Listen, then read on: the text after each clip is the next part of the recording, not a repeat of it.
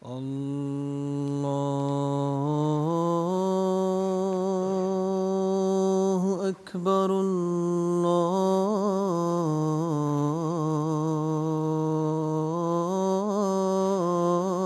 الله أكبر الله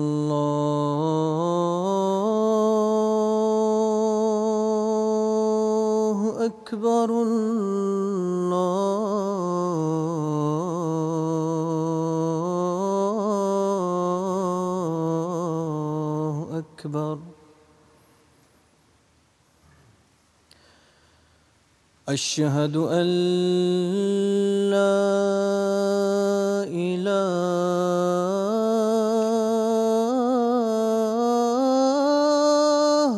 إلا الله.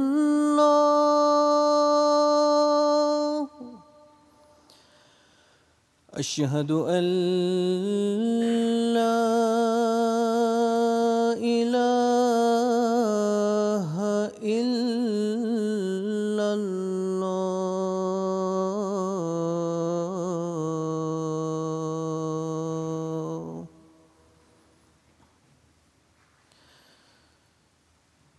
أشهد أن محمد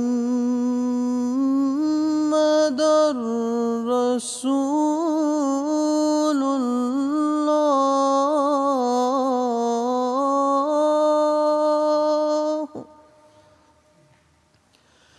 أشهد أن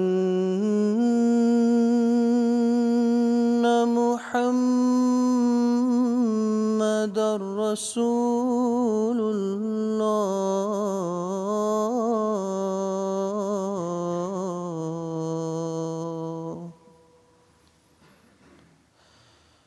حي على الصلاة.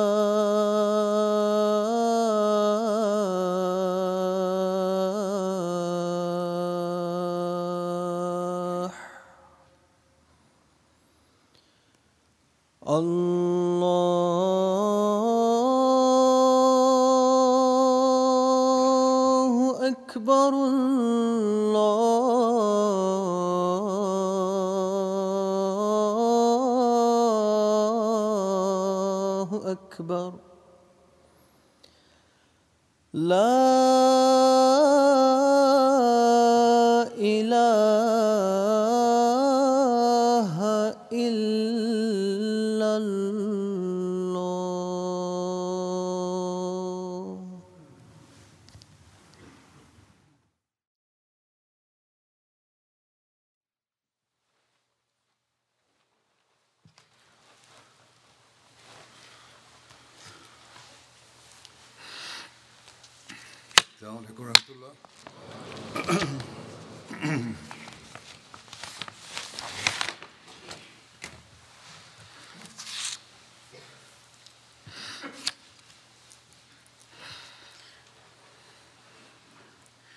أشهد أن لا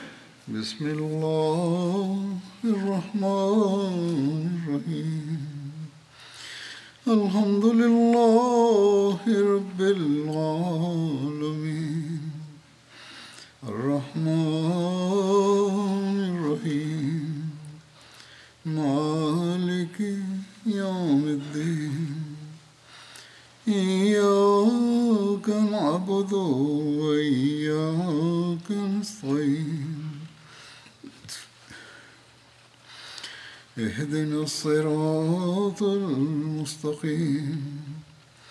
صراط الذين أنعمت عليهم. غير المغضوب عليهم ولا الضالين.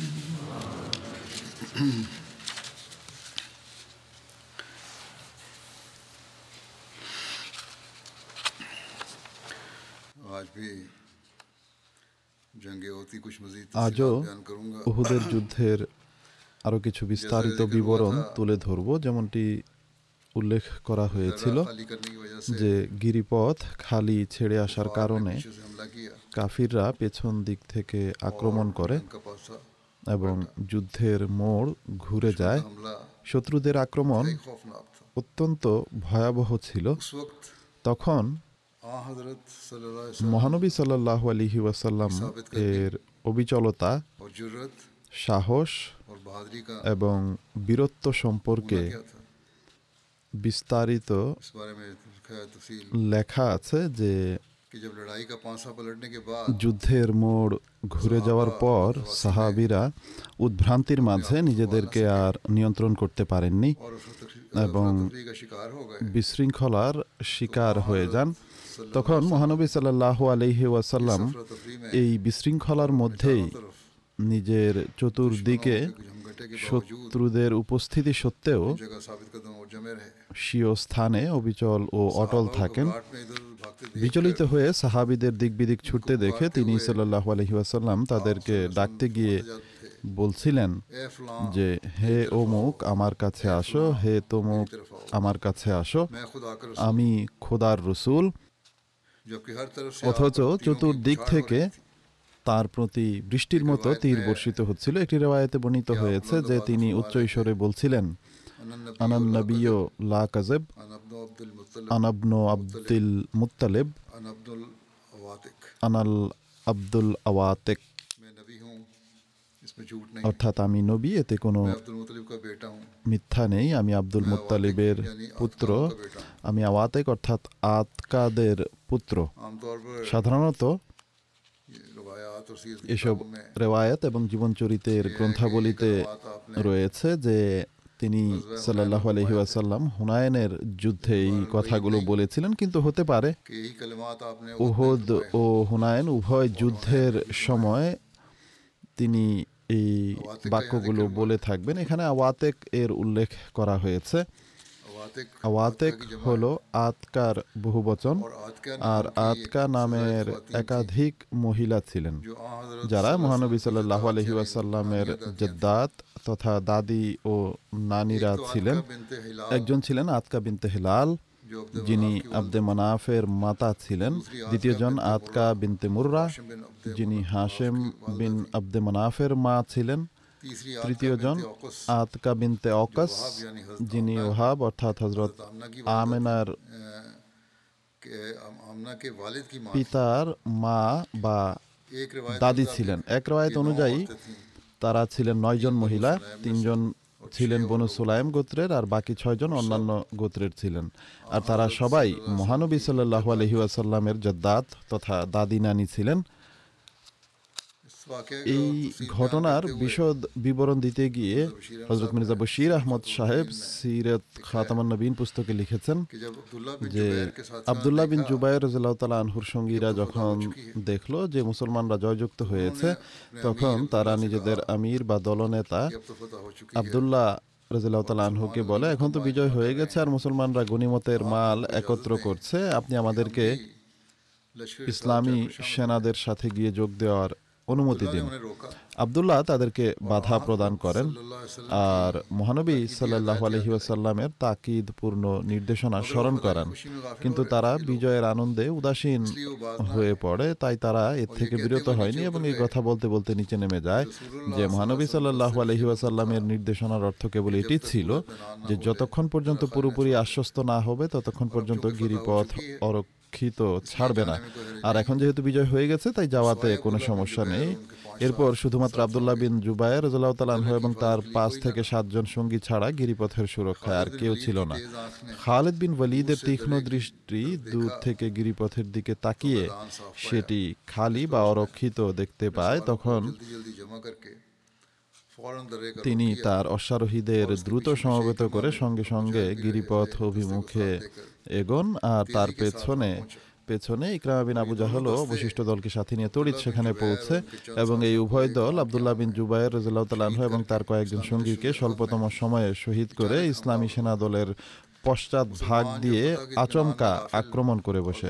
মুসলমানরা যারা বিজয়ের আনন্দে গা ছাড়া দিয়েছিল আর ছড়িয়ে ছিটিয়ে পড়েছিল, এই অপ্রত্যাশিত আঘাতে বিচলিত হয়ে পড়া সত্ত্বেও নিজেদের সামলে নিয়ে কাফেরদের আক্রমণ প্রতিহত করার চেষ্টা করছিল। তখন জনৈক চতুর শত্রু কথা বলে যে, হে মুসলমানরা, অপর দিক থেকেও কাফেররা আক্রমণ করছে অর্থাৎ সেদিক থেকেও আক্রমণ হয়েছে। মুসলমানরা আতঙ্কিত হয়ে আবার পিছু হটে এবং হত বিহব্বল হয়ে এলো পাথারি নিজেদের লোকদের উপরেই তরবারির আঘাত করতে থাকে। অপরদিকে মক্কার এক নির্ভীক মহিলা আমরা বিনতে আলকামা যখন এই দৃশ্য দেখে তখন তড়িৎ সামনে অগ্রসর হয়ে মাটিতে পড়ে থাকা কুরাইশের পতাকাটি উচ্চকিত করে দেয়।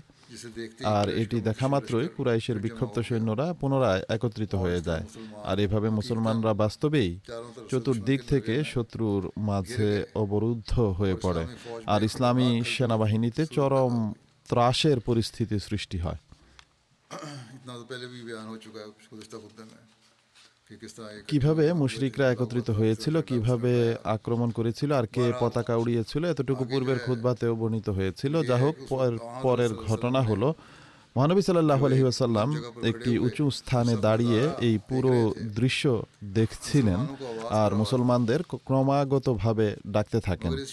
কিন্তু এই হট্টগোলের মাঝে তাঁর সাল্লাহ আলহিউসাল্লামের আওয়াজ চাপা পড়ে যাচ্ছিল। ঐতিহাসিকরা লিখেছেন যে এসব কিছু এত স্বল্প সময়ে ঘটে যায় যে অধিকাংশ মুসলমান একেবারেই দিশেহারা হয়ে পড়ে।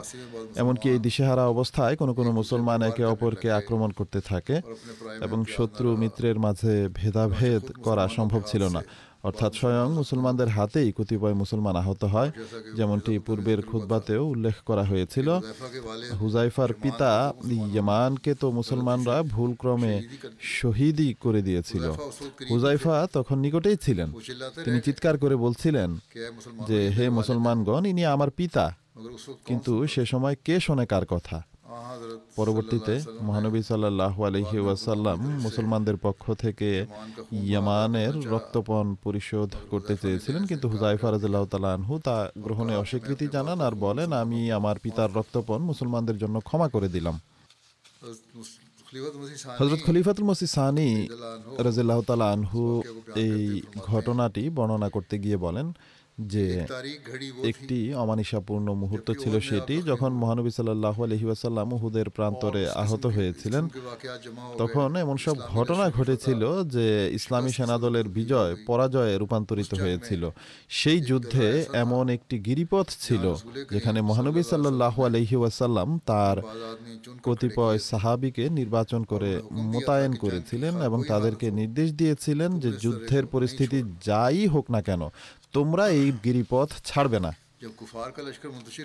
কাফির সৈন্যরা যখন বিক্ষিপ্ত হয়ে যায় তখন তারা ভুলক্রমে মনে করে যে এখন এখানে দাঁড়িয়ে থেকে আর কি লাভ? আমরাও গিয়ে কিছুটা হলেও যুদ্ধে অংশ নেই। তাদের দলনেতা তাদেরকে মহানবী সাল্লাহ আলহি আসাল্লামের নির্দেশ স্মরণ করিয়ে বলেছিলেন যে আমরা যেন এই গিরিপথ পরিত্যাগ না করি। কিন্তু তারা বলে যে মহানবী সাল্লাহ আলহিহাসাল্লামের কথার অর্থ এটি তো ছিল না যে বিজয় লাভের পরও এখানেই ঠায় দাঁড়িয়ে থাকবে। তার আদেশের অর্থ ছিল, যতক্ষণ পর্যন্ত যুদ্ধ চলবে, এই গিরিপথ পরিত্যাগ করবে না। যেহেতু এখন বিজয় অর্জিত হয়েছে এবং শত্রুরা পলায়ন পর, তাই আমাদেরও জিহাদ থেকে কিছু পুণ্য অর্জন করা উচিত। কাজেই সেই গিরিপথ অরক্ষিত হয়ে পড়ে। হজরত খালেদ বিন ওয়ালিদ, যিনি তখনও মুসলমান হননি এবং যুবক ছিলেন আর ছিলেন দূরদৃষ্টির অধিকারী। তিনি যখন সৈন্য সমেত পলায়ন করছিলেন তখন ঘটনাক্রমে তিনি পেছনের দিকে তাকিয়ে গিরিপথ অরক্ষিত দেখতে পান। এটি দেখা মাত্রই তিনি ফিরে আসেন এবং পেছন দিক থেকে মুসলমানদের উপর আক্রমণ করেন। এই আক্রমণ যেহেতু মুসলমানদের জন্য একেবারেই অপ্রত্যাশিত ছিল তাই তারা চরম আতঙ্কিত হয়ে পড়ে। আর বিক্ষিপ্ত থাকার কারণে শত্রুদের মোকাবিলা করতে সক্ষম হয়নি। হজরত খলিফাতুল মসিদ সানি রাজিল্লাহ সুরা নূরের চৌষট্টি নম্বর আয়াতের তফসির বা ব্যাখ্যায় এই ঘটনার উল্লেখ করে বলেন যে যারা এই রসুলের নির্দেশের বিরোধিতা করে তাদের এই বিষয়ে ভয় করা উচিত যে কোথাও তাদের উপর খোদা তালার পক্ষ থেকে কোনো বিপদ না নেমে আসে অথবা তারা কোনো কষ্টদায়ক শাস্তিতে নিপতিত না হয়ে যায় এটি হলো উক্ত আয়াতের অনুবাদ। তিনি আনহু বলেন যে অতএব দেখো উহুদের যুদ্ধে এই আদেশ অমান্য করার কারণে ইসলামী সেনাবাহিনীর কতটা ক্ষতি হয়েছে। মহানবী সাল্লাহ আলহি ওয়াসাল্লাম একটি পাহাড়ি গিরিপথের সুরক্ষার জন্য পঞ্চাশ জন সৈনিক মোতায়েন করেছিলেন। আর এই গিরিপথ এতটা গুরুত্বপূর্ণ ছিল যে তিনি তাদের প্রধান আবদুল্লাহ বিন জুবাইর আনসারিকে ডেকে বলেন আমরা নিহত হই বা বিজয়ী হই। তোমরা এই গিরিপথ ছেড়ে যাবে না। কিন্তু কাফেররা যখন পরাজিত হয় আর মুসলমানরা তাদের পশ্চাৎ ধাবন করে, তখন সেই গিরিপথে মোতায়েন সৈনিকরা তাদের দলনেতাকে বলে যে, এখন তো বিজয় লাভ হয়েছে। এখন আমাদের এখানে অবস্থান করা অর্থহীন। আমাদের অনুমতি দিন যেন আমরাও জিহাদে অংশগ্রহণের পুণ্য অর্জন করতে পারি। তাদের দলনেতা তাদেরকে বোঝান যে, দেখো, মহানবী সাল্লাহ আলহিউসাল্লামের নির্দেশ অমান্য করো না। মহানবী সাল্লাহ আলহিউসাল্লাম বলেছিলেন যে, বিজয় হোক বা পরাজয়, তোমরা এই গিরিপথ পরিত্যাগ করবে না। তাই আমি তোমাদেরকে যাওয়ার অনুমতি দিতে পারি না। তারা বলে যে মহানবী সাল্লাহ আলহিউসাল্লামের কথার অর্থ এটি তো ছিল না যে বিজয় লাভ হলেও তোমরা এখান থেকে সরবে না। তার বলার উদ্দেশ্য ছিল কেবল তাকিদ করা। এখন যেহেতু বিজয় লাভ হয়েছে তাই আমাদের এখানে আর কি কাজ? অতএব তারা খোদার রসুলের নির্দেশের উপর নিজেদের মতকে প্রাধান্য দিয়ে সেই গিরিপথ অরক্ষিত ছেড়ে দেয়। শুধুমাত্র তাদের দলনেতা ও কয়েকজন সঙ্গী বাকি থাকে। কাফের বাহিনী যখন মক্কার দিকে পলায়ন করছিল, তখন হঠাৎ খালিদ বিন বলিদ পেছন দিকে তাকিয়ে গিরিপথটি খালি দেখেন। তিনি আমার বিন আসকে ডাকেন, তারা উভয়ে তখনও ইসলাম গ্রহণ করেননি এবং বলেন যে, দেখো কত ভালো সুযোগ। চলো, আমরা ফিরে গিয়ে মুসলমানদের উপর আক্রমণ করি। অতএব এই উভয় জেনারেল বা সেনাপতি নিজেদের পলায়নপর সৈন্যদের সামলে নিয়ে ইসলামী বাহিনীর বাহু কর্তৃত্ব করে পাহাড়ে আরোহণ করেন। সেখানে উপস্থিত গুটিকতক মুসলমান যারা শত্রুদের মোকাবিলা করার সামর্থ্য রাখত না, তাদেরকে তারা টুকরো টুকরো করে ফেলে আর ইসলামী বাহিনীর উপর পেছন দিক থেকে আক্রমণ করেন। কাফেরদের এই আক্রমণ এমন অতর্কিত ছিল যে মুসলমানরা যারা বিজয়ের আনন্দে এদিক সেদিক ছড়িয়ে পড়েছিল, তারা আর প্রতিরোধ গড়তে পারেনি। কেবল গুটিকতক সাহাবি দৌড়ে মহানবী সাল্লাহ আলহি আসাল্লামের আশেপাশে একত্রিত হয়ে যান, যাদের সংখ্যা বড় জোর বিশ জন ছিল। কিন্তু এই গুটিকতক লোক কতক্ষণ আর শত্রুদের মোকাবিলা করতে পারে? অবশেষে কাফেরদের একটি মিছিলের কারণে মুসলিম সৈন্যরাও পেছন দিকে সরে আসে আর মহানবী সাল্লাহ আলহি ওয়াসাল্লাম রণক্ষেত্রে একাকী থেকে যান। এ অবস্থাতেই মহানবী সাল্লাহ আলহি ওয়াসাল্লামের শিরস্ত্রাণে একটি পাথর লাগে যার কারণে শিরস্ত্রাণের একটি পেরেক তার মাথায় বিদ্ধ হয় এবং তিনি সাল্লাহ আলহিহসাল্লাম অচেতন হয়ে একটি গর্তে পড়ে যান যা কতিপয় দুষ্কৃতিকারী ইসলামী বাহিনীর ক্ষতি করার জন্য খুঁড়ে ঢেকে রেখেছিল। এরপর আরও কিছু সাহাবি শহীদ হন। আর তাদের লাশ তাঁর সাল্লাহ আলহিহাসাল্লামের পবিত্র দেহের উপর এসে পড়ে আর মানুষের মাঝে এই গুজব ছড়িয়ে পড়ে যে মহানবী সাল্লাহ আলহিহাসাল্লাম শহীদ হয়ে গেছেন। কিন্তু সেই সাহাবিরা যারা কাফিরদের সংখ্যার তোড়ে পেছনে সরে গিয়েছিলেন কাফিরদের পেছনে সরতেই পুনরায় মহানবী সাল্লাহ আলহিহাসাল্লামের চতুর্দিকে সমাগত হয়ে যান আর তারা তাকে গর্ত থেকে বাইরে বের করে আনেন। কিছুক্ষণ পর মহানবী সাল্লাহ আলহিহাসাল্লামের জ্ঞান ফিরে আসে আর তিনি সাল্লাহ আলহিহাসাল্লাম শহরের চতুর্দিকে লোক প্রেরণ করেন যেন মুসলমানরা পুনরায় একত্রিত হয় আর তিনি সাল্লাহ আলহিউসাল্লাম তাদেরকে সাথে নিয়ে পাহাড়ের পাদদেশে চলে যান।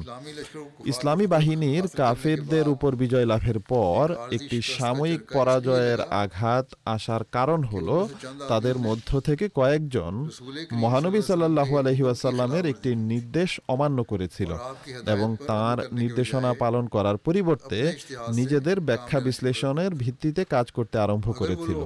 যদি তারা মোহাম্মদ রসুল্লাহ সাল্লাহ আলহি ওয়াসাল্লামের অনুসরণ সেভাবে করত যেভাবে ধমনী হৃদস্পন্দনের অনুসরণ করে। যদি তারা বুঝত যে মোহাম্মদ রসুল্লাহ সাল্লাহ আলহি ওয়াসাল্লামের আদেশ বাস্তবায়নের খাতিরে সমগ্র বিশ্ববাসীকেও যদি নিজেদের প্রাণ বিসর্জন দিতে হয় তাহলে তাও এক তুচ্ছ বিষয় যদি তারা ব্যক্তিগত ব্যাখ্যা বিশ্লেষণের ভিত্তিতে সেই পাহাড়ি গিরিপথ পরিত্যাগ না করত যেখানে মহানবী সাল্লাহ আলহিহাসাল্লাম তাদেরকে এই দিক নির্দেশনা দিয়ে মোতায়েন করেছিলেন যে আমরা বিজয় লাভ করি অথবা নিহত হই। তোমরা এই স্থান থেকে নড়বে না। তাহলে শত্রুপক্ষ পুনর্বার আক্রমণেরও সুযোগ পেত না। আর মোহাম্মদ সাল্লাহ আলহিবাসাল্লাম এবং তার সাহাবিদেরও কোনো ক্ষতি হতো না। অতএব আল্লাহ তালা যে বলেছেন তোমরা আদেশ অমান্য করার কারণে ক্ষতিগ্রস্ত হয়েছ। এটি তারই পরিণাম ছিল। অতপর অপর এক স্থানে হজরত মুসলেহ মাউদ রেজাল্লাহতালা আনহু। সুরা কাউসারের অত্যন্ত সূক্ষ্ম তফসির করেছেন। এটি বেশ বিস্তারিত তফসির। সেখানে তিনি রেজাল্লাহ তালা আনহু এই ঘটনা বর্ণনা করেছেন এবং বলেন যে আল্লাহ তালা উহুদের যুদ্ধে মুসলমানদেরকে বিজয় দান করেন এবং কাফেররা পলায়ন করে। খালিদ বিন ওয়ালিদ এবং আমার বিনাস যারা ইসলামের সুমহান সেনাপতি ছিলেন তারা তখনও ইসলাম গ্রহণ করেননি আর এই যুদ্ধে তারা কাফিরদের পক্ষে অংশগ্রহণ করেছিলেন। মহানবী সাল্লাহ আলহিহাসাল্লাম সাহাবিদের একটি দলকে একটি গিরিপথে মোতায়েন করেন এবং তাদেরকে তাগিদপূর্ণ নির্দেশ প্রদান করেন যে, আমাদের জয় হোক বা পরাজয়, তোমরা স্থান থেকে সরবে না। আমরা নিহত হই বা জীবিত থাকি। তোমরা এই স্থান ছেড়ে যাবে না। মুসলমানদের মাঝে জিহাদের আকাঙ্ক্ষা ছিল আর আজও আছে। যখন ইসলাম জয়যুক্ত হয় তখন এই গিরিপথে মোতায়েনকৃত সদস্যরা তাদের দলনেতাকে বলে যে আমাদেরও জিহাদে কিছুটা অংশগ্রহণের অনুমতি দিন। ইসলাম বিজয় লাভ করেছে আর এখন কোনো বিপদের সংখ্যা নেই। তিনি রাজু বলেন মহানবী সাল্লাহ আলহিহাসাল্লাম আদেশ দিয়েছিলেন যে জয় হোক বা পরাজয় আমরা নিহত হই বা জীবিত থাকি এই স্থান থেকে নড়বে না। তাই আমাদের এখানেই থাকা উচিত। তারা বলে, মহানবী সাল্লাহ আলহিউসাল্লামের কথার অর্থ এটি তো ছিল না যে বিজয় লাভ হলেও এখান থেকে সরবে না।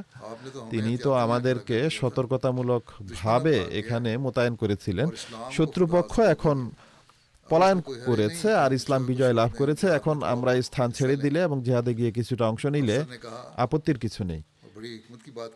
দলনেতা অত্যন্ত প্রজ্ঞাপন একটি কথা তখন বলেন যে অর্থাৎ তখন দলনেতা বলেন যে শাসক যখন কোনো আদেশ দিয়ে দেন এবং তখন অধীনস্থদের এই অধিকার থাকে না যে তারা নিজেদের বুদ্ধি খাটাবে। মহানবী সাল্লাহ আলাইসাল্লাম আমাদেরকে বলেছিলেন যে জয় হোক বা পরাজয় আমরা নিহত হই বা জীবিত থাকি এখান থেকে নড়বে না। আর তাকিদপূর্ণ আদেশ দিয়েছিলেন যে স্থান যেন পরিত্যাগ না করা হয়। কাজেই তার সাল্লাহ আলহি আসাল্লামের নির্দেশনা অনুযায়ী আমাদের এখানেই অবস্থান করা উচিত। কিন্তু তারা এই কথা শোনেননি আর নিজেদের ভ্রান্তির উপর এতটা জোর দেয় যে তাদের দলনেতাকে তারা বলে আপনি থাকুন আমরা যাচ্ছি। অতএব তাদের সিংহভাগই চলে যায় কেবল তাদের দলনেতা ও তার মুষ্টিমেয় সঙ্গী অবশিষ্ট থেকে যায়। কাফেরদের সেনাদল যখন পলায়ন করে খালিদ বিন ওয়ালিদ খুবই বুদ্ধিমান এবং চতুর ছিলেন। ইসলাম গ্রহণের পরও তিনি চমৎকার কাজ করেছেন। আর কাফিরদের মাঝেও তিনি বড় মাপের সেনাপতি ছিলেন। তিনি যখন তার সেনাবাহিনীর সাথে পলায়ন করছিলেন, তখন হঠাৎ তার দৃষ্টি সেই গিরিপথে পড়ে এবং তা খালি পরিদৃষ্ট হয়। তার সাথে আমর বিন আসও ছিলেন। তিনি আমরকে বলেন, আমরা একটি মোক্ষম সুযোগ লাভ করেছি। আমরও সেদিকে দেখেন আর উভয়ে নিজেদের বাহিনী নিয়ে ফিরে আসেন। খালিদ বিন ওয়ালিদ এক দিক থেকে ঘুরে এসে গিরিপথের উপর আক্রমণ করেন আর আমর বিন আস অন্য দিক থেকে। আর গিরিপথে যারা মোতায়েন ছিলেন, তাদেরকে হত্যা করে তারা পেছন দিক থেকে মুসলমানদের উপর আক্রমণ করে বসে। মুসলমানরা উক্ত গিরিপথের দিক থেকে নিজেদেরকে সুরক্ষিত বলে জানতো। আর তারা বিক্ষিপ্ত অবস্থায় ছিল তখন শাড়ির শৃঙ্খলা ভেঙে পড়েছিল আর অবশিষ্ট মুষ্টিমেয় কয়েকজন শত্রুর পিছু ধাওয়া করছিল। যখন খালিদ বিন ওয়ালিদ এবং আমর বিন আস তাদের পশ্চাৎ ভাগ থেকে আক্রমণ করেন। তখন মুসলমানরা এক একজন করে সম্পূর্ণ শত্রু দলের সামনে এসে পড়ে যায়। কিছু মুসলমান নিহত হয় আর কিছু আহত হয় এবং বাকিদের পায়ের তলায় মাটি সরে যায়। বিশেষভাবে যখন আক্রমণ করতে করতে শত্রুরা মহানবী সাল্লাহ আলহিহাসাল্লামের কাছে গিয়ে উপনীত হয়। তখন তার সাল্লাহ আলহিউসাল্লামের পাশে কেবল বারো জন ব্যক্তি উপস্থিত ছিলেন। এই উভয় সেনাপতি অর্থাৎ খালিদ বিন ওয়ালিদ এবং আমর বিন আস নিজেদের অন্যান্য কর্মকর্তাকেও সংবাদ পাঠায় যে তোমরাও আক্রমণ করো। অতএব তিন হাজার সৈন্য জলোচ্ছ্বাসের ন্যায় এসে পড়ে সে সময় শত্রুদের পক্ষ থেকে পাথর নিক্ষেপ করা হচ্ছিল তীর বর্ষণ করা হচ্ছিল। ওশি চলছিল আর সমস্ত ইসলামী সেনাদল আতঙ্ক বিশৃঙ্খল অবস্থা বিরাজ করছিল। এমত অবস্থায় সাহাবিরা অতুলনীয় কুরবানি করেন কিন্তু নবদ্যমে হামলাকারী তিন হাজার সেনাদলের সামনে তারা টিকতে পারেনি। এই আক্রমণে মহানবী সাল্লাহ আলহিহাস্লামের দুটি দাঁত শহীদ হয়।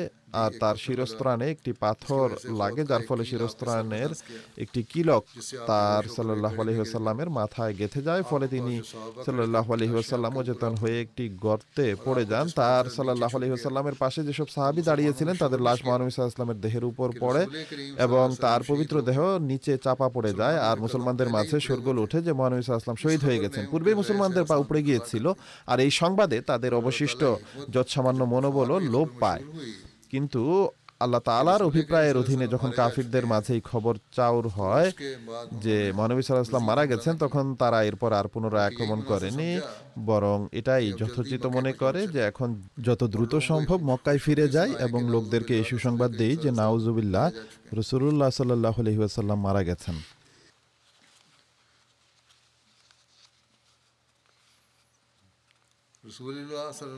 মহানবী সাল্লাহ আলহি ওয়াসাল্লামের বীরত্ব এবং দৃঢ়তার বিষয়ে রেওয়ায়তে এভাবে উল্লেখ রয়েছে যে মিকদাদ বিন আমর রজিল্লাহ তালা আনহু উহুদের দিনের উল্লেখ করতে গিয়ে বর্ণনা করেন যে আল্লাহর শপথ, মুশরিকরা মুসলমানদেরকে বেধড়ক হত্যা করে এবং মহানবী সাল্লাহ আলহি ওয়াসাল্লামকে গুরুতর আহত করে। শোনো, সেই সত্তার শপথ যিনি তাকে সত্যসহ প্রেরণ করেছেন, মহানবী সাল্লাহ আলহি ওয়াসাল্লাম এক বিগত পশ্চাৎপদ হননি। বরং শত্রুদের বিরুদ্ধে অবিচল থাকেন আর মহানবী সাল্লাহ আলহিউসাল্লামের সাহাবিদের একটি দল। একবার তার কাছে ছুটে আসতো, আবার আক্রমণের তোড়ে পৃথক হয়ে যেত, অর্থাৎ কাফিরদের পক্ষ থেকে যখন আক্রমণ করা হতো, তখন সবাই দল থেকে বিচ্ছিন্ন হয়ে যেত, আবার পুনরায় ফিরে আসতো। অতএব কখনো তিনি সাল্লাহ আলী আসাল্লাম দাঁড়িয়ে নিজের ধনুক দ্বারা তীর নিক্ষেপ করতেন, আবার কখনো পাথর নিক্ষেপ করে মুশরিকদের প্রতিহত করতেন। আর তিনি সাল্লাহ আলহি আসাল্লাম সাহাবিদের একটি দলের সাথে অবিচল ছিলেন। অপর এক রায়তে বর্ণিত হয়েছে যে মহানবী সাল্লাহ আলহিহাসাল্লাম নিজের জায়গায় অবিচল থাকেন এক পাও পশ্চাৎপদ হননি বরং শত্রুদের সাথে মুখোমুখি যুদ্ধ করতে থাকেন। আর নিজের ধনুক থেকে তাদের দিকে তীর বর্ষণ করতে থাকেন, এমনকি তার ধনুকের তন্ত্রী ছিঁড়ে যায় এবং তার একাংশ তার হাতে রয়ে যায়, যার দৈর্ঘ্য হবে প্রায় এক বিঘত পরিমাণ। অর্থাৎ যে সুতোয় তীর লাগিয়ে টান দেওয়া হয়, সেটি ছিঁড়ে যায়। তখন কাশা বিন মেহসেন তার সাল্লাহ আলহিউসাল্লামের কাছ থেকে ধনুকটা নেন, যাতে পুনরায় তাতে তন্ত্রী লাগিয়ে দিতে পারেন। তখন তিনি রাজু বলেন, হে আল্লাহ রসুল সাল্লাহ আলহিউসাল্লাম তন্ত্রী পুরো আসছে না তখন মোহাম্মদ ইসলাম বলেন এটিকে জোরে টান দাও তাহলে শেষ প্রান্তে পৌঁছবে। ও কাসারাজ আনহু বলেন সেই সত্তার শপথ যিনি তাকে সত্য সহ প্রেরণ করেছেন আমি সেটিকে জোরে টান দেই ফলে সেটি শেষ প্রান্তে পৌঁছে যায়। আমি ধনুকের কাঠে সেটিকে দুই বা তিন প্যাচ দেই। ইতোপূর্বে পুরো আসছিল না এরপর মজেদা সংগঠিত হয় আর শেষ মাথা পর্যন্ত পৌঁছেও যায়। এরপর মোহাম্মদ ইসলাম নিজের ধনুকটি হাতে নেন এবং তীর নিক্ষেপ করতে থাকেন। আর আবু তালহা রাজিয়াল্লাহু তাআলা আনহু তার সাল্লাল্লাহু আলাইহি সাল্লামের সম্মুখে ঢাল হয়ে তাকে আচ্ছাদন করে রেখেছিলেন। এক পর্যায়ে ধনুক ভেঙে টুকরো টুকরো হয়ে যায় এবং এর তীর শেষ হয়ে যায়। তখন ধনুকটি কাতাদা বিন নোমান রজুল্লাহ নিয়ে দেন এবং সেই ধনুকটি পরবর্তীতে সবসময় তার কাছেই ছিল। এরপর মোহানবী ইসলাম পাথর নিক্ষেপ করতে থাকেন। নাফে বিন জুবাইর বর্ণনা করেন যে আমি মুহাজেদদের মাঝে এক ব্যক্তিকে কথা বলতে শুনেছি যে আমি উহুদের যুদ্ধে অংশ নিয়েছি। আমি দেখেছি সব দিক থেকে তীর আসছিল। আর মহানবী সাল্লাহ আলহিউসাল্লাম তাদের মধ্যখানে ছিলেন। সব তীর তার সাল্লাহ আলহি ওয়াসাল্লামের কাছ থেকে দূরে ছিটকে পড়তো। আমি আবদুল্লাহ বিন শিহাব জুহরিকে দেখেছি সেদিন তিনি বলছিলেন যে তুমি আমাকে মোহাম্মদ সাল্লাহ আলহি ওয়াসাল্লামকে চিনতে সাহায্য করো তিনি রক্ষা পেলে আমি রক্ষা পাবো না। অথচ তখন মহানবী সাল্লাম তার পাশেই ছিলেন। তখন রসুল্লাহ সাল্লাহ আলহি আসাল্লামের সাথে কেউ ছিল না। যখন সে রসুল সাল্লাহ আলহি আসাল্লামকে অতিক্রম করে সামনে চলে যায় তখন সফওয়ান বিন উমাইয়া তাকে তিরস্কার করে তখন সে বলে আল্লাহর কসম আমি তো তাকে দেখিনি। আল্লাহ তালা এভাবে তাকে মহানবী সাল্লাহ আলহিহাসাল্লামকে রক্ষা করছিলেন। আমি আল্লাহর কসম খেয়ে বলছি তাকে সাল্লাহ আলহিহাসাল্লাম আমাদের আক্রমণ থেকে নিরাপদ করা হয়েছে। আল্লাহর কসম আমরা চারজন মক্কা থেকে বেরিয়েছিলাম এবং তাকে হত্যা করতে পরস্পর অঙ্গীকারাবদ্ধ ছিলাম। কিন্তু আমরা তার নাগাল পাইনি।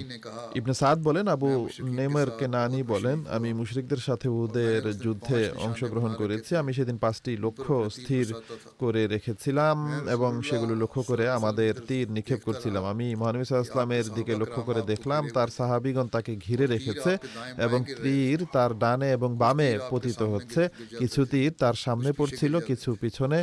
অতপর আল্লাহ তালা আমাকে ইসলামের পথ দেখান। পরবর্তীতে তিনি মুসলমান হয়ে যান দেন এ বিষয়ে হজরত মসিহ মাহমুদ আলাহ সাল্লাম বর্ণনা করেন যে মহানবী সাল্লাহ আলহিউসাল্লামের মুক্তি জীবন একটি বিস্ময়কর দৃষ্টান্ত।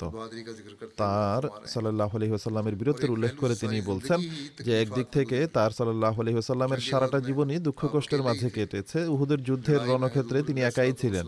রণক্ষেত্রে আল্লাহ রসুল হিসেবে নিজেকে ঘোষণা দেয়া, তার সাল্লাহ আলহিহাসাল্লামের চরম সাহসিকতা, ধৈর্য অবিচলতার পরিচয় বহন করে। রূপশত্রু পরিবেষ্টিত অবস্থাতেও তিনি আত্মগোপন করেননি বরং নিজের উপস্থিতির জানান দিয়ে দেন আর মানুষও জেনে যায় অতপর হজরত মসিহে মাউদ আলাহ সাল্লাম বলেন যে ইহুদিরা যেভাবে औलिया उल्लाह की के लिए अम्बिया और और औलिया उल्लाह के लिए আল্লাহর নবী ও অলিগণের কষ্ট সে ধরনের হয় না। যেভাবে ইহুদিরা অভিশপ্ত লাঞ্ছিত হচ্ছে যাতে আল্লাহ তালার শাস্তি ও তার অসন্তুষ্টি প্রকাশ পায়। বরং নবীগণ বীরত্বের এক অনুপম দৃষ্টান্ত স্থাপন করেন। ইসলামের সাথে খোদা তালার কোনো শত্রুতা ছিল না। কিন্তু দেখুন উহুদের যুদ্ধে মহানবী সাল্লাহ আলহিউসাল্লাম নিঃসঙ্গ হয়ে যান।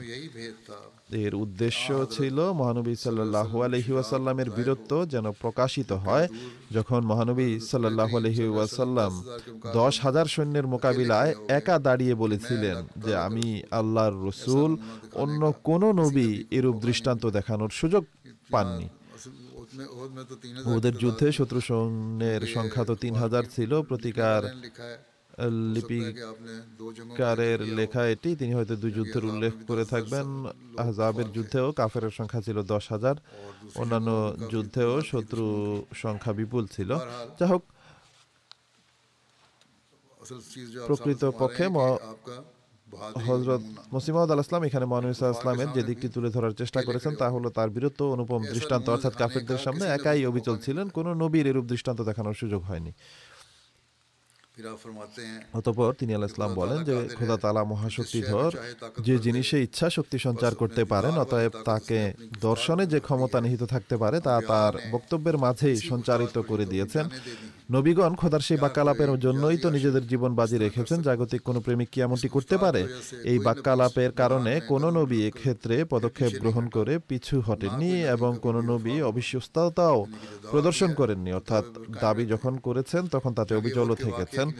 ওদের যুদ্ধ সম্পর্কে মানুষ বিভিন্ন ব্যাখ্যা প্রদান করেছে, কিন্তু প্রকৃত বিষয় হলো সে সময় খোদা তালার প্রতাপান্বিত ঐশী বিকাশ ঘটেছিল এবং মহানবী সাল্লাম ব্যতীত অন্য কারও পক্ষে তা সহ্য করা সম্ভব ছিল না। যে কারণে তিনি সাল্লাহ আলহিহাস্লাম সেখানে দাঁড়িয়েছিলেন এবং অন্যান্য সাহাবি সেই পরিস্থিতিতে টিকে থাকতে পারেননি। মহানবী সাল্লাহামের জীবনে খোদা তালার প্রতি নিষ্ঠা ও বিশ্বস্ততার যেরূপ দৃষ্টান্ত দেখা যায় তার কোথাও নেই। একইভাবে তার সপক্ষে যত ঐশী সাহায্য সমর্থন প্রকাশিত হয়েছে তারও দৃষ্টান্ত পাওয়া ভার। এর বাকি অংশ পরবর্তীতে বর্ণনা করব ইনশাআল্লাহ। এখন আমি প্রথমে আমাদের জামাতের একজন প্রবীণ সেবক মুরব্বী ও মুবাল্লিক সিলসিলা ডক্টর জালাল শামস সাহেবের স্মৃতিচারণ করতে চাই। তার জানাজা আমি গতকাল পড়িয়ে দিয়েছি কিন্তু জুমুয়ার নামাজে আমি তার স্মৃতিচারণের ইচ্ছা করেছি।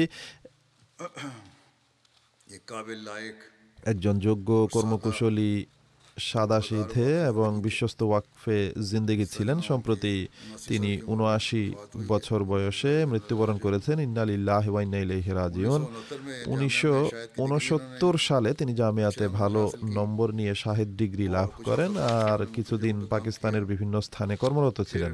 এরপর হজরত খলিফাতুল মসিদ সালেস রহমাল্লাহ এর নির্দেশে তাকে তুর্কি ভাষা শেখার জন্য পাকিস্তানের ইসলামাবাদে প্রেরণ করা হয়।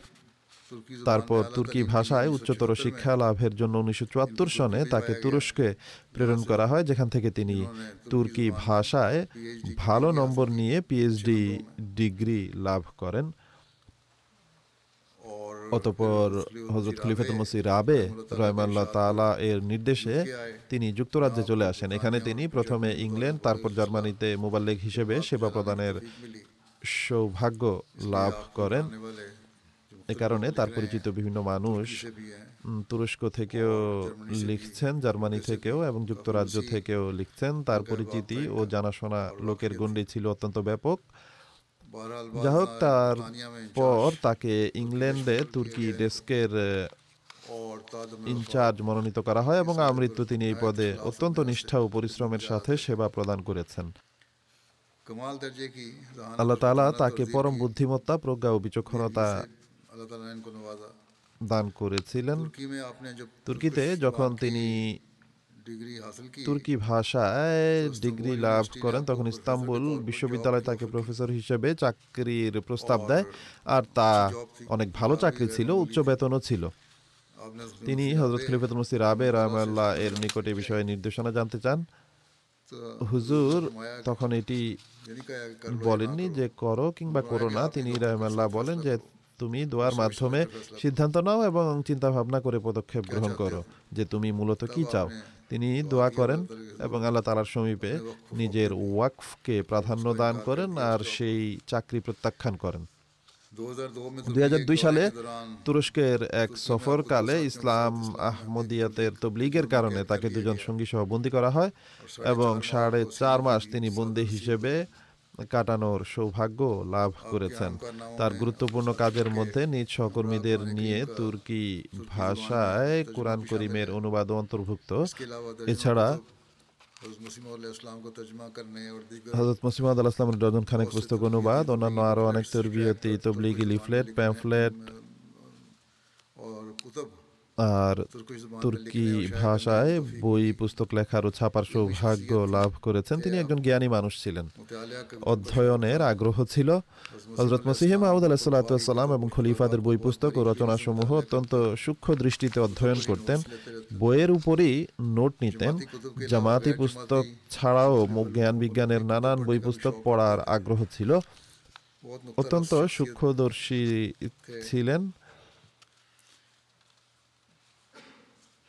আর বন্ধুবান্ধব ও আত্মীয় স্বজনের সাথে সেসব জ্ঞান গর্ভ বিষয়াদি অতি সূক্ষ্মতার সাথে বর্ণনা করতেন যেখানে কঠিন মনে হতো কিংবা যখন তিনি বুঝতে পারতেন না তখন অহংকার প্রদর্শন না করে জুনিয়র মুরব্বীদের কাছেও জিজ্ঞেস করে নিতেন ভাষা রপ্ত করার খোদা প্রদত্ত প্রতিভা তার মাঝে ছিল বরং এক্ষেত্রে দক্ষতা রাখতেন উর্দু আর পাঞ্জাবি এমনিতেই তার মাতৃভাষা ছিল এছাড়া তুর্কি ভাষাতেও তিনি পিএইচডি করেছিলেন আর তাতে অসাধারণ দক্ষতা অর্জন করেছিলেন, একইভাবে ইংরেজি, আরবি, জার্মান এবং ফার্সি ভাষাও কম বেশি বলতে পারতেন। বরং কোন কোন স্থানে হজরত খলিফতুল মসির আবির রহমাল্লাহ এর প্রশ্নোত্তর অনুষ্ঠানে আরবি জানা কেউ না থাকার কারণে তিনি আরবিতে অনুবাদও করেছিলেন। তিনি সরাইকেও কম বেশি বলতে পারতেন। খুদবার শুরুতে অনুবাদও করতে থেকেছেন, লাইভ লাইভ নয় খুদবার তাৎক্ষণিক পর তিনি অনুবাদ করে দিতেন।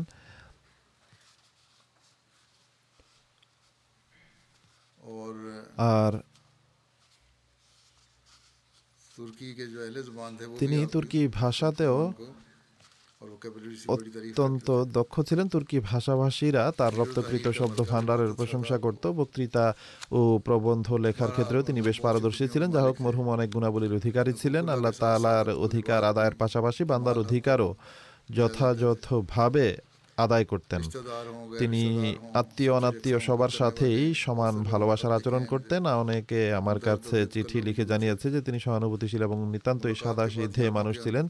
যাদের সাথে সাক্ষাৎ হতো, তাদের স্মৃতিতে তার এক অম্লান ছাপ রয়ে যেত। আল্লাহ তালার প্রতি অগাধ আস্থাশীল মানুষ ছিলেন তিনি। দরিদ্র মিসকিন সাহায্যের মুখাপেক্ষীদের তিনি গোপনে সাহায্য করতেন। খিলাফতের সাথে অনেক ভালোবাসার ও গভীর প্রেমের সম্পর্ক ছিল।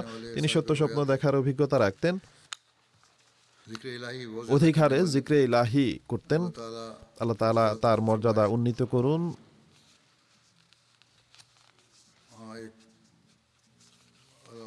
তার সন্তান স্ত্রী এবং অন্যান্য আত্মীয় স্বজনদের ধৈর্য সাহস দান করেন এবং তার পূর্ণ কর্মসমূহকে অব্যাহত রাখার সৌভাগ্য দিন। দ্বিতীয়ত আমি যাদের স্মৃতিচারণ করব এবং গায়েবানা জানাজা পড়াবো। তিন ব্যক্তির জানাজা আমি পড়াবো। প্রথমটি বা প্রথম শ্রুতিচারণ হলো জনাব ইব্রাহিম ভামড়ি সাহেবের। তিনি কিছুদিন পূর্বে একশো ছয় বছর বয়সে পরলোক গমন করেন। ইন্নালিল্লাহ তার জন্মের কাগজপত্রে ক্ষেত্রভেদে তার বয়স একশো ছয় বলে সাব্যস্ত হয় আবার কখনো একশো নয়। যা হোক তার বয়স কমপক্ষে একশো ছয় অবশ্যই ছিল। আল্লাহ তালার কৃপায় তিনি মুসি ছিলেন আর তার বংশে আহমদিয়াতের বীজ বপিত হয় তার পিতা চৌধুরী আব্দুল করিম সাহেবের মাধ্যমে যিনি উনিশশো আঠারো উনিশশো উনিশ সনে বয়াত করেন। ইব্রাহিম ভামরি সাহেব নিজের পিতার বয়াতের ঘটনা বলতে গিয়ে লিখেন যে আমার বংশে আল্লাহ তালার অনুগ্রহে আহমদিয়াত আমার পিতার মাধ্যমে প্রবেশ করে। আমার পিতা প্রথমে আহলে হাদিস ফেরকার অনুসারী ছিলেন। উনিশশো সালের দিকে তার দৃষ্টিশক্তি বেশ দুর্বল হয়ে পড়ে। চোখের ছানি রোগে আক্রান্ত হন, চিকিৎসার জন্য কাদিয়ানের নূর হাসপাতালে চলে আসেন। আমার পিতা বেশ সুখ্যাতি সম্পন্ন হবার কারণে মানুষজন সংবাদ পেয়ে যায় যে আমার পিতা হাসপাতালে ভর্তি। চৌধুরী আব্দুল করিম সাহেব তাই অনেককেই সেবা শুশ্রূষা করার উদ্দেশ্যে আসতে থাকে। মাস্টার আব্দুর রহমান মেহের সিনাগ এবং অন্যান্য বুজুর্গরাও আসতে থাকে এবং চৌধুরী সাহেবের সেবা যত্ন করতে থাকে। আর এই বুজুর্গরা তাকে তবলিগও আরম্ভ করে দেন। ভামরি সাহেব লিখেন যে আমার পিতার মস্তিষ্কে বেশ ভালোভাবে এই কথা গেথে যায় যে হজরত ঈসা আলাহ সাল্লাম পরলোক গমন করেছেন। আর হৃদয়ে এই কথা গেথে যায় যে হজরত ইসা আল ইসলাম জীবিত নেই বরং মারা গিয়েছেন। তার হৃদয় এই বিশ্বাসে প্রথিত হয়ে যায় যে মসিহে মাউদ আলাহ সাল্লাহাম একেবারে সঠিক সত্য। যেহেতু ইসা আলাহিসাম মারা গিয়েছেন তাই প্রতিশ্রুত মসির আগমন যুগের প্রয়োজন ছিল আর মসি মাউদের আগমনের এটি সঠিক যুগ ছিল। এখন যদি তিনি না আসেন, তাহলে আর কবে আসবেন? তিনি কাদিয়ানে নিজ অসুস্থতার দিনেই বয়াত করেন আর যখন নিজ গ্রাম ভামড়ি ফিরে যান, তখন মানুষ তার আহমদিয়াত গ্রহণ সম্পর্কে জানতে পারে। তখন তারা তার কাছে এসে অনেক হাহুতাশ করে। তারা বলে যে মিয়া আব্দুল করিম সাহেব, যদি আমরা জানতাম আপনি কাদিয়ান গিয়ে মির্জাই হয়ে যাবেন, তাহলে আপনি অন্ধ হয়ে গেলেও আমরা আপনাকে কাদিয়ানে যেতে দিতাম না। তার পিতা উত্তর দিতেন যে আমার শারীরিক দৃষ্টিশক্তির সাথে সাথে আধ্যাত্মিক দৃষ্টিশক্তিও প্রখর হয়ে গেছে। তিনি আরও বলতেন যে শারীরিক দৃষ্টির চেয়ে আধ্যাত্মিক দৃষ্টিশক্তি বেশি গুরুত্বপূর্ণ। আল্লাহ তালার কৃতজ্ঞতা জ্ঞাপন করার ভাষা আমার নেই। তিনি আমাকে সঠিক পথে পরিচালিত করেছেন। আর আমি বাস্তব অভিজ্ঞতার ভিত্তিতে বলতে পারি যে হজরত মসিহ মাউদ আলাহ সাল্লাম সত্য। যাই হোক গ্রামের লোকদের হজরত মসিহে মাউদ আলাহ সাল্লামের বিরুদ্ধে এত বিদ্বেষ ছিল যে আর মোল্লারা প্রত্যেকের হৃদয়কে এতটা বেশি রেখেছিল যে তারা বলতো, আপনি যদি মাহাদি হবার দাবি করেন, তাহলে আমরা আপনাকে গ্রহণ করব, কিন্তু মির্জা গোলাম আহমদকে আমরা মানব না। এতে তার পিতা বলতেন যে, লক্ষ্য করে দেখো, এটাই সত্যতার নিদর্শন, আমি তাকে গ্রহণ করেছি এবং সত্য জেনে বুঝে মেনেছি, তাই তোমরাও তাকে মেনে নাও। যাই হোক, তার পিতা ভামরি সাহেবকে এবং তার ছোট ভাইকে উনিশশো সালে মাদ্রাসা আহমদিয়া কাদিয়ানে ভর্তি করে দেন আর দৈনিক পাঁচ মাইল সফর করে তারা স্কুলে পড়তে আসতেন। তার পিতা উনিশশো সালে মৃত্যুবরণ করেন। তখন তার ভাইয়েরা মরহুমের চাচারা, তার মাকে ইব্রাহিম ভামরি সাহেব এবং তার ছোট ভাইকে নিকটবর্তী কোনো স্কুলে ভর্তি করিয়ে দিতে এবং কাদিয়ানের স্কুলে না পাঠাতে বলেন কেননা কাদিয়ান অনেক দূরে। কিন্তু তার মা বলেন আমি এমনটি করতে পারব না। তার পিতা যেহেতু মাদ্রাসা আহমদিয়াতে ভর্তি করিয়েছেন তাই এখন তারা মাদ্রাসা আহমদিয়াতেই পড়ালেখা করবে। আর তিনি বলেন যে এইভাবে আমরা কাদিয়ান যেতে থাকি। অতপর কাদিয়ানের মাদ্রাসায় সপ্তম শ্রেণি পর্যন্ত অধ্যয়ন করে তিনি জামিয়াতে পড়াশোনা করেন। সে সময় সপ্তম শ্রেণি পর্যন্ত লেখাপড়া করলে জামিয়াতে ভর্তি হওয়া যেত। উনিশশো একচল্লিশ সালে ব্যক্তিগতভাবে মেট্রিক পরীক্ষা পাশ করেন। উনিশশো উনচল্লিশ সালে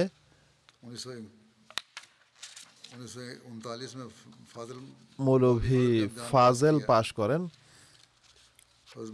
হজরত মুসিমাউদ আল ইসলামের কাসিদা তার সম্পূর্ণ মুখস্থ ছিল। দুর্রেসমিন হজরত মসিমাউদ আলাইসালামের নজমের সংকলন কালামে মাহমুদ হজরত খলিফুল মসি সানি রাজুল্লাহ নজমের সংকলনের অনেক নজম তার মুখস্থ ছিল। অসংখ্য উদ্ধৃতি মুখস্থ ছিল। তিনি খুব দ্রুত উদ্ধৃতি দিয়ে দিতেন। উনিশশো উনচল্লিশ সনে পাঞ্জাব বিশ্ববিদ্যালয় থেকে মৌলভী ফাজল পাশ করার পর তিনি জীবন উৎসর্গ করেন।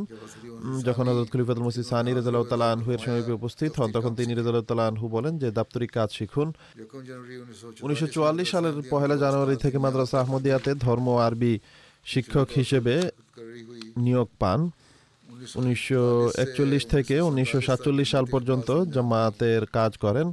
উনিশশো একচল্লিশ থেকে চুয়াল্লিশ পর্যন্ত তিন বছর হজরত মির্জা বশির আহমদ সাহেব রাজিল্লাহ তালা আনহুয়ের ব্যক্তিগত সহকারী হিসেবে কাজ করেন। এছাড়া নাজারাত বাইতুল মালেও তিনি কাজ করেছেন।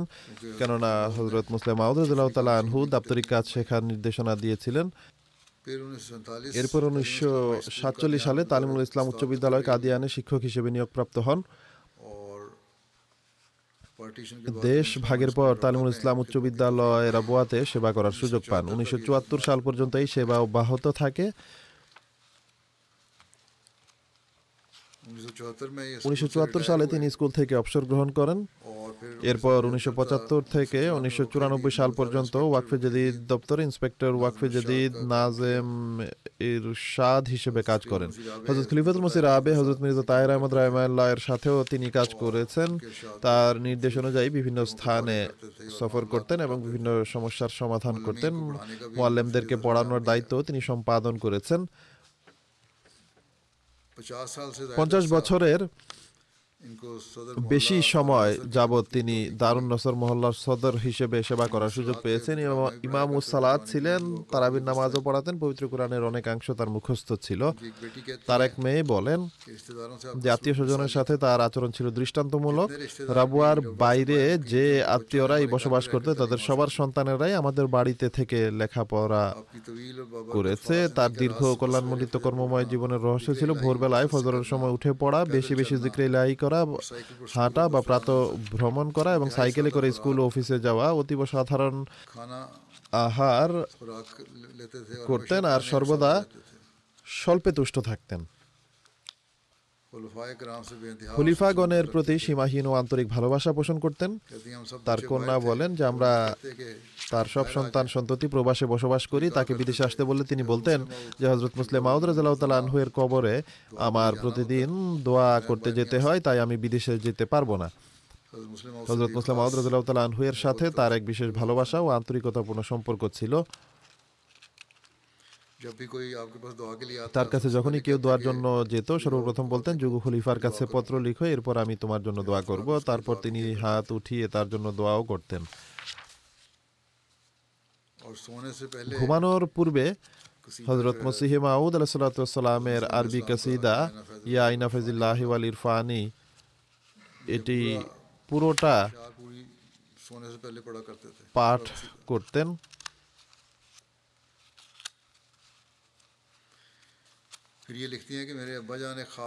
তিনি অর্থাৎ তার কন্যা আরও লিখেছেন যে আমার পিতা প্রায়শই একটি সপ্তাহের উল্লেখ করতেন যা তার পিতা অর্থাৎ মেয়ের দাদা দেখেছিলেন তা হলো ইব্রাহিম খেজুর গাছে আরোহণ করছিল আর সে ভয় পাচ্ছিল সে কোথাও নিচে পড়ে না যায় কিন্তু চোখের পলকে খেজুর গাছের শেষ প্রান্তে সে উঠে যায়।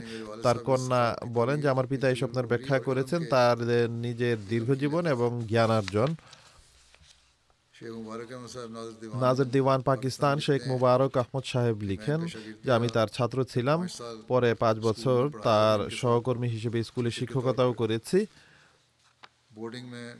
ভামড়ি সাহেব দীর্ঘদিন ছাত্রাবাসে শিক্ষক বা টিউটর হিসেবে দায়িত্ব পালন করেছেন। ছাত্রাবাসে আহমদি ও আহমদি সকল ছাত্রের সাথে প্রেম প্রীতি ও স্নেহের আচরণ করতেন প্রত্যেক ছাত্রের স্বভাব চরিত্র অনুযায়ী প্রত্যেকের জন্য তুরবিয়াতের ভিন্ন ভিন্ন পন্থা অবলম্বন করতেন ছাত্ররাও খুব দ্রুত তার সাথে মিশে যেত এবং পিতার মতো সম্মান ও শ্রদ্ধা করত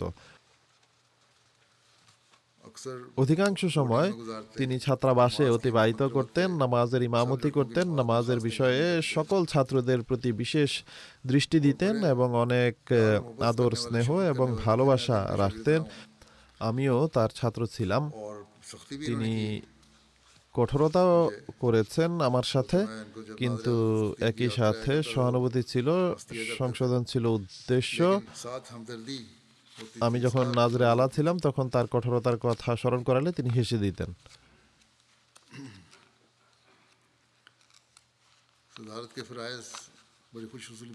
পাড়ার সদর হিসেবে অত্যন্ত নিষ্ঠার সাথে দায়িত্ব পালন করেছেন। তিনি বলতেন আমি সেই সকল পরিবার সম্পর্কে জানি, যাদের বাড়িতে কোনো পুরুষ মানুষ নেই বা কেবল মহিলারা থাকেন, পুরুষরা কাজের জন্য বা ভ্রমণে বাইরে গেছে, বাজারে যাওয়ার পথে আমি সেই সকল পরিবারের সাথে দেখা করতাম এবং শহরে কোনো কাজ থাকলে জেনে নিতাম।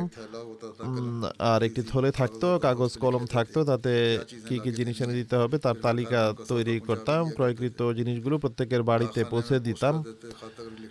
কারও চিঠি থাকলে তাদের চিঠিপত্র ডাক ঘরে গিয়ে পোস্ট করে করে দিতেন, চিঠিপত্রের উত্তর আসলে ডাকঘর থেকে নিয়ে বাড়ি পৌঁছে দিতেন। আবার নিরক্ষর কেউ যদি চিঠি পড়ে শোনাতে বলতেন, তাহলে পড়ে শুনিয়েও দিতেন। অত্যন্ত বিশ্বস্ত ছিলেন। কখনো কারও কোনো কথা অন্য কাউকে বলতেন না। হালকা প্রেসিডেন্ট হওয়ার কারণে মহিলারা তাদের অভিযোগ, স্বামীদের দুর্বলতা তার কাছে নিয়ে আসতো। তিনি স্বামীদেরকে বুঝতে না দিয়ে সঠিক সময়ে উপদেশ দিয়ে বিষয়গুলো নিষ্পত্তি করে দিতেন। মোট কথা, এলাকার পুরুষ, মহিলা এবং শিশু সবাই তাকে পিতার ন্যায় স্নেহশীল পেত। এই হলো আসল পদ্ধতি, কীভাবে কর্মকর্তারা মানুষের সাথে মিলে মিশে থাকবেন এবং তাদের সংশোধনের চেষ্টা করবেন। মুরব্বীদেরও উপদেশ দিতেন যে নজমও মুখস্থ করো হজরত মসিমাদ আল ইসলামের নজমের ও পাঠ করো। এগুলোর মাঝে উপদেশাবলী রয়েছে। তিনি নিজেই বলেন যে, আমি প্রত্যেক কাসিদা পাঠ করে ঘুমাতে যাই, অতএব এটিও মুরব্বীদের জন্য উপদেশ। তার জীবন দশায় তার এক কন্যাকে গ্রাম থেকে রাবু আসার পথে শহীদ করে দেয়া হয়। তিনি অত্যন্ত ধৈর্য এবং সন্তুষ্ট চিত্তে এই মর্মযাতনা সহ্য করেছেন। তারপর অপর এক কন্যা লন্ডনে মৃত্যুবরণ করেন। তখন তিনি অসুস্থ ছিলেন। মরদেহ রাবয় আনা হয়। সে সময় তিনি অত্যন্ত দৃঢ়তার সাথে এই বেদনা সহ্য করেছিলেন। বরং অন্যদেরও ধৈর্য ধারণের পরামর্শ দিতেন। যা হোক তিনি সকল দিক থেকে এক সফল জীবন যাপন করেছেন এবং দীর্ঘ জীবন অতিবাহিত করেছেন। প্রায়শ বলতেন যে পরকাল ইহকালের তুলনায় অনেক সুন্দর। আল্লাহ তালা তার মর্যাদা উন্নীত করুন এবং তার সন্তান সন্ততিকেও তার পুণ্যকর্মগুলো সচল রাখার তৌফিক দান করুন। পরবর্তী যার জানাজা আমি পড়াবো তিনি হলেন ইউসুফ জারে সাহেব। তিনি ঘানার অধিবাসী। বিগত দিনে তিনি মৃত্যুবরণ করেন। ইন্নালিল্লাহ ঘানার আমির এবং মিশনারি ইনচার্জ লিখেন যে, মরহুম মুসি ছিলেন, নিষ্ঠাবান আহমদী বন্ধু ছিলেন। বিভিন্ন পদে তিনি অধিষ্ঠিত ছিলেন। জামাতের প্রচুর সেবা করার তৌফিক লাভ করেছেন। মৃত্যুকালে দুটি আহমদিয়া সিনিয়র হাই স্কুলের বোর্ডের চেয়ারম্যান হিসেবে সেবা প্রদান করছিলেন। শিক্ষা বিভাগের সাথে সম্পৃক্ত ছিলেন। অবসর গ্রহণের আগ পর্যন্ত পোর্টসন এবং এরপর কামাসি এলাকার আহমদিয়া সিনিয়র স্কুলের প্রধান শিক্ষক হিসেবে সেবা প্রদান করেছেন। ইউসুফ সাহেব ঘানার খোদামুল আহমদিয়ার সদর হিসেবেও সেবা প্রদানের সৌভাগ্য লাভ করেছিলেন। হজরত খলিফাতুল মসি রাবি রহমাল্লাহ এর উনিশশো অষ্টআশি সালের সফরের সময় তিনি মজলিস খুদ্দামুল আহমদিয়ার সদর হিসেবে সেবা প্রদান করছিলেন। এবং নিরাপত্তা সংক্রান্ত বিষয়েও অনেক সেবা প্রদান করেছেন। মরহুম তাওয়ালিম বিভাগের সাথে সম্পৃক্ত ছিলেন। আহমদি যুবকদের শিক্ষার ব্যাপারে সর্বদা সচেতন থাকতেন।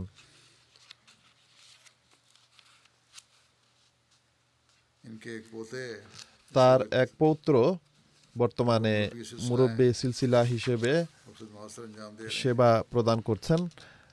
আল্লাহ তালা তার সাথে ক্ষমা এবং দয়ার আচরণ করুন। পরবর্তী স্মৃতিচারণ আলহাজ উসমান বিন আদম সাহেবের তিনি ঘানার অধিবাসী ছিলেন তিনিও একাশি বছর বয়সে বিগত দিনে মৃত্যুবরণ করেছেন। ইন্নালিল্লাহ ইন্নাইলাইহিরাজিয়ন তার সম্পর্কে আমির এবং মিশনারি ইনচার্জ সাহেব লিখেছেন যে ওসিয়ত ব্যবস্থাপনার অন্তর্ভুক্ত ছিলেন। একান্ত নিষ্ঠাবান আহমদি ছিলেন। সময় মতো নমাজ আদায়কারী, নিয়মিত চাঁদা প্রদানকারী জামাতি কাজে উৎসাহের সাথে অংশগ্রহণকারী, খিলাফতের প্রতি আন্তরিক বিশ্বস্ততা রক্ষাকারী এবং এই স্পৃহাই তিনি তার সন্তানদের মাঝেও প্রবিষ্ট করার চেষ্টা করেছেন। নিঃসন্তানদের ধর্মীয় এবং জাগতিক শিক্ষার প্রতি বিশেষ মনোযোগ রাখতেন। কোরআন মজিদের ফান্টি ভাষার অনুবাদের পেছনেও তার গুরুত্বপূর্ণ ভূমিকা রয়েছে। কোরআন শরীফের ফান্টি ভাষায় অনুবাদের সময় তিনি বড় ধরনের ভূমিকা পালন করেছিলেন। তার স্ত্রী বলেন যে, মরহুম পরম সহিষ্ণু স্বভাব এবং স্নেহশীল ব্যক্তি ছিলেন। দুই হাজার বারো সালে আল্লাহ তালার কৃপায় হজ করার সৌভাগ্য লাভ করেছেন তিনি। জামাতের বহু সদস্যকে তিনি কোরআন পড়িয়েছেন।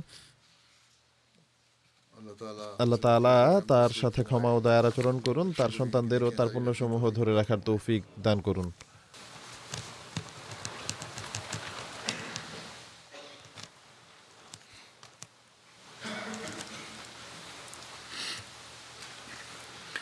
الحمد لله الحمد لله نحمده ونستعينه ونستغفره ونؤمن به ونتوكل عليه. ونعوذ بالله من شرور أنفسنا ومن سيئات أعمالنا. من يهده الله فلا مضل له ومن يضلله فلا هادي له. ونشهد أن لا إله إلا الله. ونشهد أن محمدا عبده ورسوله. عباد الله رحمكم الله. إن الله يأمر بالعدل واللسان وإيتاء ذي القربى وينهى عن الفحشاء والمنكر والبغي يعظكم لعلكم تذكرون.